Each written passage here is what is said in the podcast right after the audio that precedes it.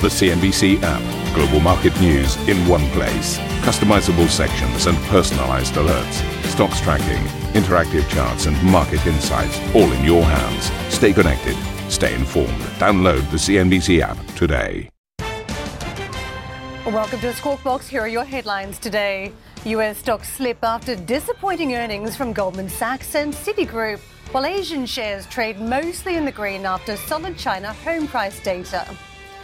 In an exclusive interview with CNBC, Chicago Fed President Charles Evans says interest rates can stay on hold into the fall of 2020. You can see the funds rate being uh, flat and unchanged into the fall of 2020. For me, that's to help support the inflation outlook and make sure that it's uh, sustainable. At two or a little bit above, that would be fine too.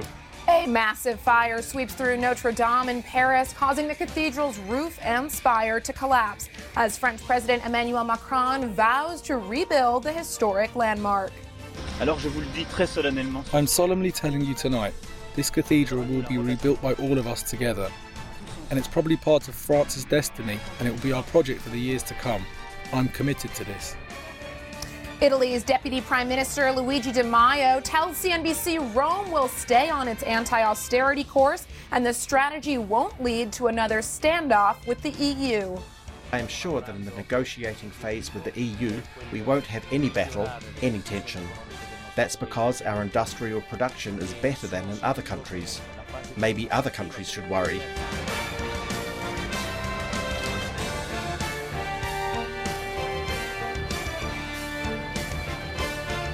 Well, a very warm welcome to Squawk Box this morning. We are here in Europe following a down day for Wall Street. As you can see beside me, all three major industry indices slipped into negative territory yesterday. This was led by financials as lackluster earnings from Goldman Sachs and Citi weighed on overall investor sentiment. Also worth noting that volumes were particularly low yesterday. So we did see a down day, but it wasn't through a, a whole lot of movement there. So Nasdaq ending about 10 basis points lower, S&P down about 6 basis points, breaking a 3-day win streak, and the Dow down about 10 basis points with Goldman uh, proving to have the most negative impact on that index. Let's take a look at Asian markets and see how this is filtering through. Very different picture. Uh, and the Asian markets this overnight have seen gains accelerate in late trade. This comes after we saw gains in home prices for China uh, to the tune of 10.6% year on year growth in March. So providing a bit of a boost to sentiment in the Chinese markets, in particular, the Shanghai up 1.1%. Nikkei 225 also trading higher in the overnight session, about 24 basis points up at the moment. Uh, and this comes after the U.S. and Japan have started uh, trade negotiations in Washington yesterday. So, overall green picture in Asia in contrast to what we saw on Wall Street yesterday. Let's move over to Europe and have a look at opening calls, see how we're looking to start the day here. It looks as though we're going to see that green handover from Asia filter through to European sentiment, uh, with the, all four major indices looking for a higher start for European trade. Karen? Juliana, thank you. A fire has engulfed Notre Dame Cathedral in Paris, destroying large parts of the 850 year old building. Firefighters brought the blaze under control after an eight hour battle, which saw the cathedral's roof and spire collapse. The Paris prosecutor's office has opened an investigation into the incident. While the cause is yet to be determined, police say it began accidentally and could be linked to ongoing restoration work. NBC's Richard Engel filed this report. A symbol of Paris, the iconic Notre Dame Cathedral will never be the same. Smoke and fire were first spotted among the scaffolding around 6:30 p.m. Clouds of ash quickly spread across the city of lights as flames tore through the roof of the 850-year-old Gothic masterpiece. I saw so much smoke and I was like, I was wondering what's going on here. More than an hour in, while the mayor announced that firefighters were working to contain the blaze, no jets of water or airdrops of water could be seen from a distance. Then, as spectators watched in horror, Oh my God, these people just fell inside the church. oh, my God. oh my God. The cathedral's towering lead and wood spire came crashing down, stoking the flames even more. President Trump first tweeted perhaps flying water cannons could be used and that firemen must act quickly. There's probably no cathedral in the world like it. It's a tar- it's a terrible scene. Stunned onlookers gathered outside, some weeping, as flames poured out of this city's beloved church, one of the most famous tourist attractions in the world. Visited by 13 million every year, the flames appear to center around a section of the cathedral's roof near the nave of the church. As night fell over Paris, the fire kept raging. Crowds were ordered to stay back. All nearby roads were closed. Firefighters in a desperate bid to stop the fire, but losing. French President Emmanuel Macron visiting the site, calling it a national emergency. Tonight, French authorities have launched an investigation into the cause. According to French media reports, the fire could be linked to a $6.8 million renovation that was underway. This photo showing one of the 16 copper statues being lifted away for restoration last week. Tonight, a global treasure still on fire. Authorities trying to prepare the nation and the world, saying it's possible Notre Dame may not be saved. NBC's Richard Engel with that report. World leaders have expressed their shock at the fire. UK Prime Minister Theresa May tweeted that her thoughts are with the people of France, while German Chancellor Angela Merkel and President Trump also offered their condolences. The Vatican has also expressed its shock and sadness at the incident. Speaking in Paris, French President Emmanuel Macron vowed to restore the cathedral. Alors je vous le dis très solennellement ce soir. I'm solemnly telling you tonight, this cathedral will be rebuilt by all of us together. And it's probably part of France's destiny, and it will be our project for the years to come. I'm committed to this. Starting tomorrow, a national fundraising campaign to restore Notre Dame will be launched, and this beyond our borders. We will call upon the greatest talents, and there are a lot of them that will contribute, and we will rebuild. We will rebuild Notre Dame because this is what the French expect because this is what our history deserves, because it's our profound destiny. Divine intervention, though, for Macron, perhaps. Uh, I think it's fair to say that was not how he intended to spend the evening. He had a planned address, a press conference at the Elysee Palace to talk about measures in response to the Yellow Vest protests.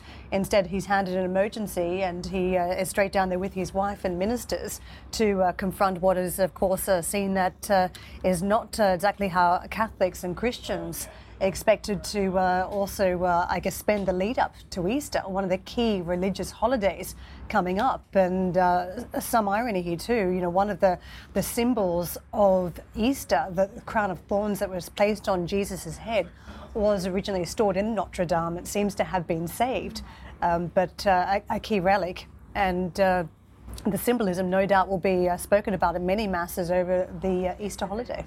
Absolutely. I think uh, a testament to the strength of the building, seeing some of the footage from the interior post the, the bulk of the fire now being put out. It's remarkable how much remains intact on the on the bright side. And I think Notre Dame, through its existence, has been built and rebuilt. It's part of what gives its character. So in a you know somewhat of a, a bright spot, this is part of its history. That is true, isn't it? It took what 200 odd years to build originally, and it's been constantly in a state of renovation.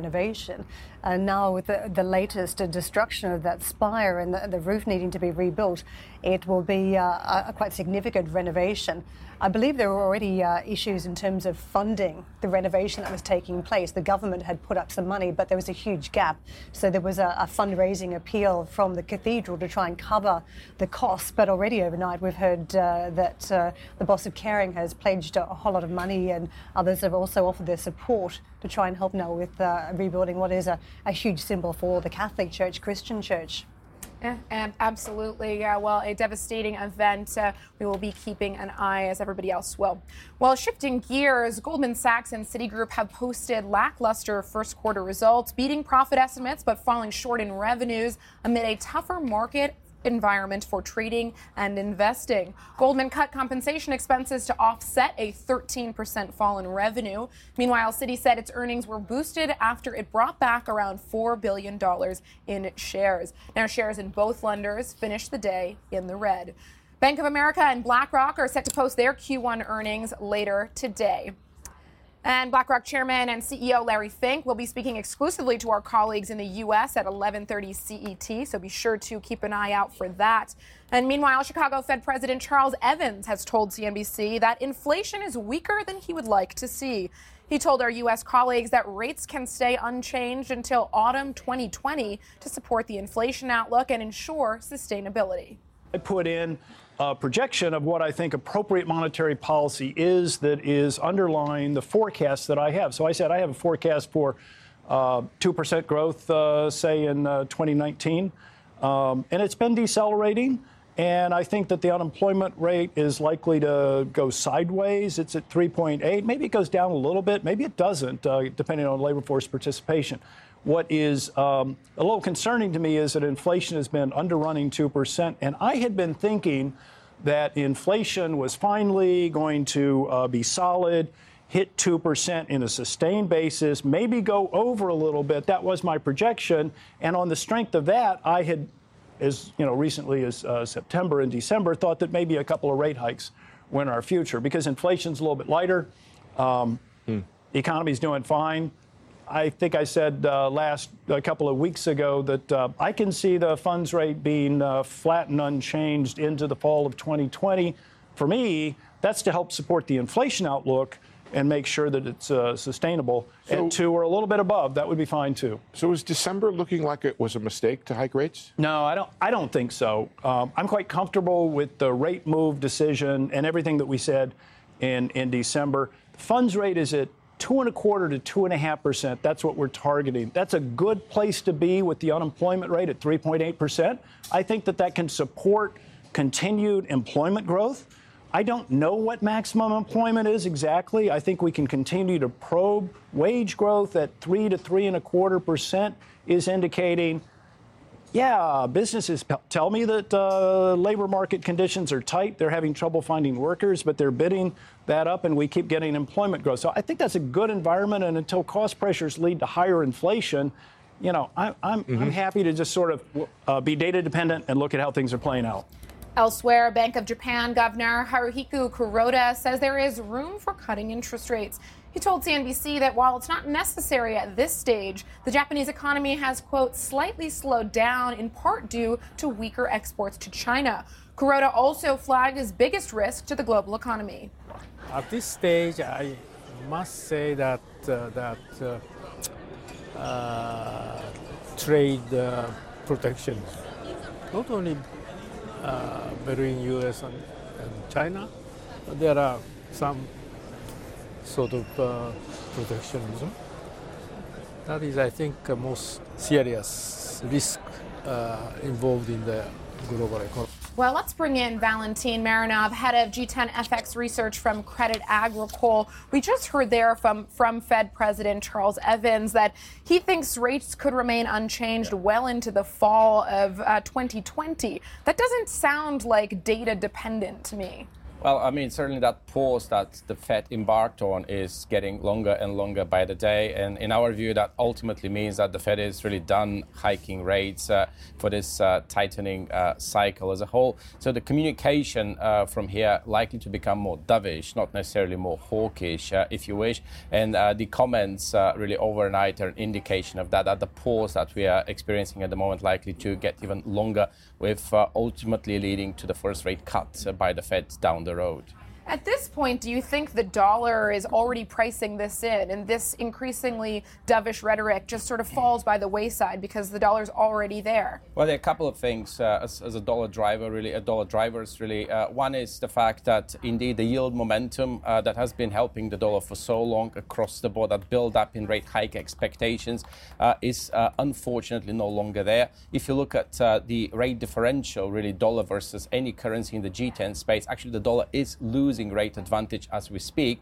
The dollar is not responding to that as yet if only because it is still the currency with the biggest rate advantage out there. So there are two conflicting drivers. So down the road, I think that the loss of yield momentum will start dominating, and that is consistent with our, with our more bearish longer term dollar projections. But at the moment, we're kind of stuck really between those two conflicting drivers. I just want to draw you in on some of Charles Evans' comments. I mean, this is a man who was a, a noted dove, then at one point turned hawkish, and you saw in the clip there, he was defending the rate hike in December, uh, where many in the thought there might have been one rate hike too many. What do you think? Because there has been some criticism. Stephen Moore, who's yeah. Trump's uh, nominee, suggested that that uh, rate hike was a substantial mistake. Do you think it was a mistake to, to hike into year end? Well, I mean, for the Fed at the moment, it's quite difficult to justify uh, uh, rate hikes given the lack of inflation. That said, they do need the ammunition to fight the next downturn. So, from that point of view, to call it a mistake, maybe a going too far. If anything, what was quite astonishing to me was the almost complete turnaround that we got from Powell and his colleagues, really only mere weeks after the hike, the way they changed their view on the economy and indeed the communication. So I guess uh, the current Fed is very uh, finely tuned to what the market is telling them. Certainly, the, the fact that the president, the President Trump, is somewhat involved, more involved than previous presidents in the monetary policy uh, of the country, is is helping that. But on the whole, I would think that uh, down the road, it may be the case that the market's resentment may continue to dictate where really uh, Fed rates will be heading. So from that point of view, I guess that uh, uh our conclusion stays, right? So we think that the Fed may be done for the time being, really hiking rates. we hiking were debating this week about just how long you can stay up, you know, in no man's land, not hiking, not cutting before the market gets nervous. Uh, you know, it's quite unusual territory well, to we, be in, right? We, we, did, we, did, have that in 2006, really, uh, once the Fed tightening cycle peaked at around uh, really six, uh, five percent uh, uh rather uh, in policy rates, and that took us uh, quite some time, like like really close to a year before they really considered cutting rates. So it's not unheard of. I guess what is quite important and different from previous experiences is that the Fed does have a choice, really, of tools really to use, really in lieu of a rate cut, if you wish. So from that point of view, I think that before even they consider cutting rates, the Fed will have to go through really obviously putting an end to the quantitative tightening uh, uh, program, but potentially even considering adding uh, really to its balance sheet before long, before they really uh, go down the route uh, of uh, cutting rates. Yeah, QE has become a legitimate tool, a go-to tool Indeed, these yeah, days. So, so, yeah, yeah, yeah. yeah. Valentin, thank you very much. We're squeezing a quick break here. Coming up on the show, Luigi Di Maio sees green shoots in the Italian economy, even as the country slides into a technical recession. More from our first on interview with Italy's Deputy Prime Minister right after the break.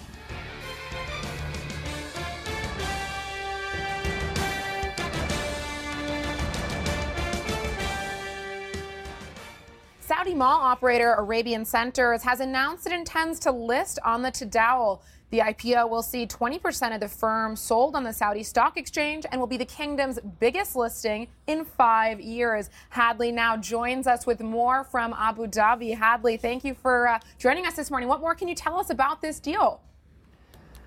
Good morning, Juliana. So this is a really big deal for the company. You have to remember, of course, that when it comes to the mall business, nobody does it better than the GCC countries, certainly Saudi Arabia as well. They have a population of around 34 million people. They have the baked in audience for this kind of thing, given the fact that it's usually too hot in the Middle East to spend more than six months outside per year. Now, this is a company, of course, that says they're seeking as much as $1 billion from this listing in the second quarter of this year. The offering may start as soon as April 28th. This is a company, Arabian Centers, that operates uh, some 19 malls today across 10 cities inside the kingdom. They've got more set to open this year, as many as three. And the expectation that by 2023, they're going to have as many as 27 malls open inside the kingdom. And I think it's interesting. This means a maximum 10% of this listing uh, is going to be allocated to retail investors. This, of course, is largest economy in the Gulf Arab countries. This is an economy that really has, over the last several years, kept so many other countries, in a sense, afloat. Certainly uh, has a very big knock on effect to other economies in this region, the UAE in particular, Egypt as well. And of course, with the mall business, this is a company, Arabian Centers, that operates um, with some 14% of the market share. So you've got a young and growing population, 34 million people, the largest economy in the region, and certainly a heck of a lot of excitement already about the potential for this IPO. Guys? Uh, Well, you've sparked a big debate around the set about nobody doing malls as well as uh, the, the, region there in the, in the Middle East or the Gulf. But I don't know, American malls, Juliana, you might want to get involved. I've seen some pretty good malls elsewhere. Valentin? No, absolutely. I think they do. And here in the UK, I mean, w- watching Westfield's progression and what they are doing and their whole model of bringing all kinds of entertainment to a mall, it's no longer just a place to shop. I mean, it feels somewhat cyclical, like we've been here before with malls being a destination. Yes. But it, it does feel like they're reintroducing it in an age of everything happening Granted, online. There's no aquarium and there's no ski slope, but there's a, a Kidzania, yeah. there's, uh, you know, yeah, lots of other yeah, things. No, it's also the case. I mean, it's ultimately up to the consumer, right? So, so, and I guess, uh, uh, I mean, the country is known for the prowess of their consumers, and in the Anglo-Saxon economies, and I guess uh, the spread, spreading of malls and all that is a function of that more than anything else, right? So, so I guess you have to start somewhere, uh, but just imposing a mall on a place that's not really known for its uh, consumer spending uh, really habits, so right, maybe a riskier business we'll than get. Hadley the right reply later on in the show. Uh, I think she's not on the, on the line with us anymore. no, it's a, it's an important debate to be had, Yeah, though. indeed, Uh, From the home of shopping malls, it was good to have your feedback there. yeah, no, absolutely. I think sometimes when I'm feeling homesick here in London, I do go to the shopping malls around the UK. Shall we push on and, and talk about um, markets? Because, uh, I mean, some of the action we saw yesterday, was a bit of a fade in that risk appetite, didn't it? Yeah, I mean, part of it comes down to low volumes, I think, in the U.S. I mean, we had JP Morgan coming out on Friday with their strong results, setting quite an upbeat tone for sentiment heading into the rest of the reporting season. And then yesterday we had, of course, Citi and Goldman Sachs come through with a little bit more mixed results. But, I mean, coming back to, uh, to your expertise in FX markets, part of the uh, difficulty that these banks have had in the first quarter of the year come down to low volatility. Utility. You know, how long do you think this low vol regime for currencies is going to persist? Uh, well, it is hurting a lot of people at the moment. It's fact. It, it's, it's the case that uh, for many people, the lack of volatility reflects the tight ranges we're having in the FX markets, and indeed, in turn, that reflects the lack of conviction about uh, which way uh, things will go from here. And it kind of also explains why the dollar is also so supported. Because if you look at the flow data, right, investors are not necessarily uh, liking the dollar because of its uh, stock markets or indeed we don't see any inflows into the US stock market if you look at the latest tick data, for example. Instead, what we are seeing is that investors are piling in onto dollar cash, short term, short dated uh, securities denominated in dollars, where investors are trying to profit from the dollar's still huge rate advantage against the so called funding currencies, the euro, the Swiss, the yen, right? So you can call it a carry trade, but I think it could, could be also a sign of desperation. Just investors don't really have a strong view anywhere. All they do, they're hoping that the FX vol will remain vo- low. FX doesn't have to go anywhere. You don't have to have a strong directional view. All you need to do is to earn the carry. And uh, that's a dominant theme. And we think that for the time being, that may remain the theme uh, really uh, for here. All that said, however, uh, really, I hope that uh, with uh, some evidence of green shoots really across the globe, really, with the trade war concerns really abating, Brexit concerns even abating, with some evidence that the Eurozone economy may be starting to improve as well, you would be starting to see investors looking for diversification opportunities away from the dollar, right? So, so it's like, and that may then ultimately translate in more directional bets. But then uh, I guess uh, the path of least resistance in that case would be weaker dollar if you're looking indeed for uh, dollar alternatives as the world starts to look a bit more interesting and uh, really start to diverge away from the US. Certainly more optimistic tone there, Valentin. I want to just push on to Italy because Italy will not see any further downgrades to its growth forecast, according to Deputy Prime Minister Luigi Di Maio. Speaking to CNBC while meeting with business leaders in the UAE, Di Maio added that Italy's economic targets are, quote, positive compared to other European countries. When we forecasted 1% GDP growth, Germany expected 1.9% growth. Now Germany is fighting to achieve 0.5% growth. So our targets are positive compared to other European nations. We're not resigned to 0% growth, and we're passing a series of laws to boost growth in Italy. We're passing two laws which are aimed at helping our companies access credit. Those two laws will help us grow. But this comes in a context where the U.S. China trade war and Brexit are blocking both European exports and European production. Italy continues to underperform the Eurozone. The economy is now in a technical recession. Can we expect to see further downgrades to the growth target from this point on? We don't expect further downgrades because we are going in a different direction. We want to increase Italy's industrial production. I have to say that apart from the data that I have already mentioned, our industrial production growing by 0.8% compared to Germany's minus 2% and Italy's 0.2% growth this year, our exports are increasing despite multiple challenges. In January, they have reached 2.9%, and every time exports grow, they hit new records records for our country in absolute terms. Last year, we have achieved the absolute value of exports in the world. Exports continue growing. I think that Italy is on the right track. We have completed a first phase for our government. We have protected the most vulnerable people in society by approving the universal basic income and the pensions reform. Now we are in the second phase. In this second phase, we want to invest in our industries and in growth. Those two things can be achieved by boosting exports and innovation. I'm here to talk about those things with the UAE government. Thank you for listening to Squawk Box Europe Express. For more market moving news, you can head to CNBC.com. Or join us again on the show with Geoff Cutmore, Steve Sedgwick, and Karen Tso, weekdays on CNBC.